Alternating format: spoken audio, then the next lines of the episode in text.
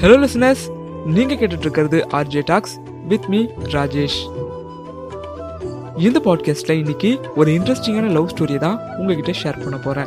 வாங்க ஸ்டோரிக்குள்ள போகலாம். நம்ம கதையோட ஹீரோ இருபது வயசாகிற ஒரு வாலிபன். பக்கத்து டவுன்ல ஒரு காலேஜில் மெக்கானிக்கல் இன்ஜினியரிங் படிச்சுட்டு வரான். தினமுமே பஸ்ஸில் தான் போயிட்டு வருவான். தான் படித்ததும் பாய்ஸ் ஸ்கூல் படிக்கிற டிபார்ட்மெண்ட்டும் மெக்கானிக்கல் இன்ஜினியரிங் அதனால அவனோட வாழ்க்கையில பெண்கள் அப்படின்ற பேருக்கே இடமே இல்லை. இது வரைக்கும் எந்த பொண்ணு கூடயும் ஃப்ரெண்டா பேசுறது கூட அவனுக்கு வாய்ப்பு கிடைச்சதில்ல.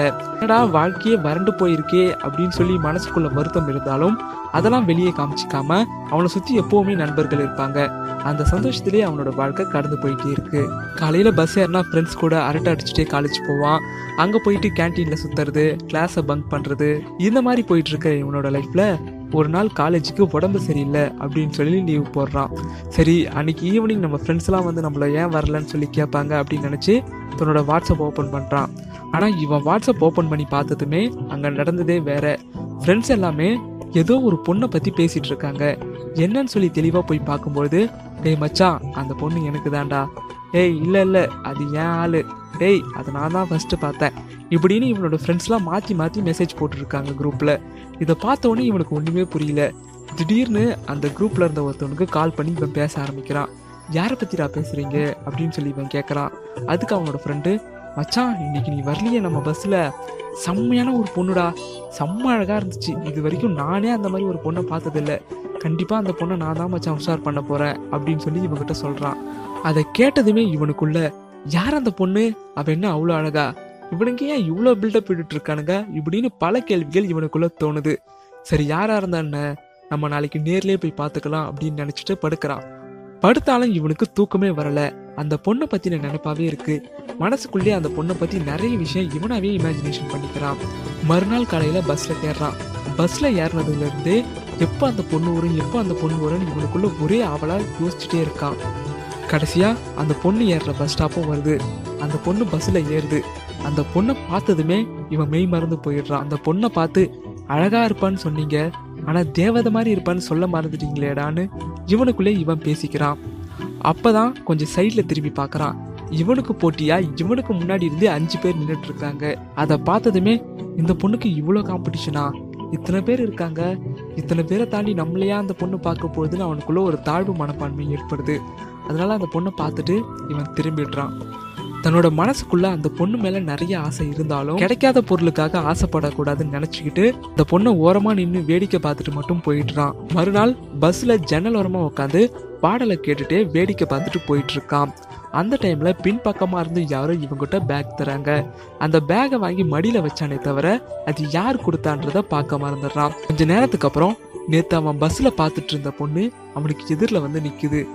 என்னோட பேக் கொடுங்க அப்படின்னு சொல்லி இவங்கிட்ட கேட்குது இவன் அப்படியே ஷாக் ஆயிடுறான். அந்த பொண்ணுகிட்ட ஏதாச்சும் பேசணும்னு அவனுக்கு ஆசை.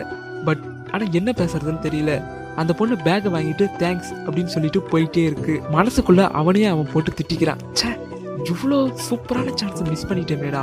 இதுக்கப்புறம் இப்படிலாம் அந்த மாதிரி சான்ஸ் கிடைக்கும் அப்படின்னு சொல்லி அவனுக்குள்ளேயே அவன் பயங்கரமா புலம்ப ஆரம்பிச்சிடுறான்.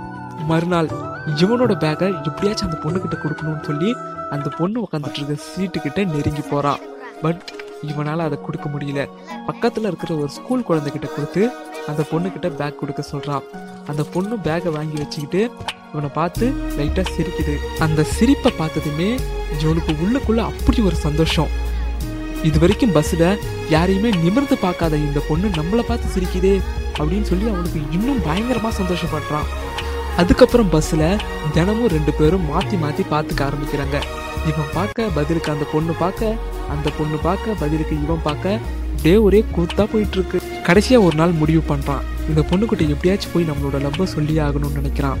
இதுக்காக அவன் பயங்கரமா ப்ரிப்பேர்லாம் பண்ணிட்டு மறுநாள் போறான். இவன் போகிற டைமில் பார்த்தா அந்த பொண்ணு வரவே இல்லைடா அந்த பொண்ணு பஸ்ஸில் வரலையேன்னு சொல்லி இவனுக்கு ரொம்பவே கஷ்டமாயிடுது.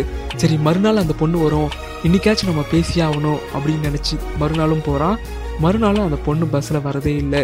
இப்படியே நாட்கள் போக போக அந்த பொண்ணு இனிமே இந்த பஸ்ல வராது அப்படின்ற விஷயத்த தெரிஞ்சுக்கிறான் இதுக்காக காலேஜ் எல்லாம் லீவ் போட்டு அந்த பொண்ணு ஏறுற பஸ் ஸ்டாப் அப்புறம் இறங்குற இடம்னு சொல்லி எல்லா இடத்துலயுமே போயிட்டு அந்த பொண்ணை பத்தி விசாரிச்சு பார்க்குறான் ஆனா எங்க விசாரிச்சுமே அந்த பொண்ணை பத்தி எந்த தகவலுமே இவனுக்கு கிடைக்கல. இவன் பயங்கரமா மனசுடைஞ்சு போயிடுறான். இது வரைக்கும் தன்னோட வாழ்க்கையில இந்த அளவுக்கு அவன் சந்தோஷமா இருந்ததே இல்லை. ஆனா இந்த பொண்ணு வராத சில வாரங்கள்ல இவன் பட்ட கஷ்டத்தை இது வரைக்கும் அவன் வாழ்நாளில் பட்டதுமே இல்லை.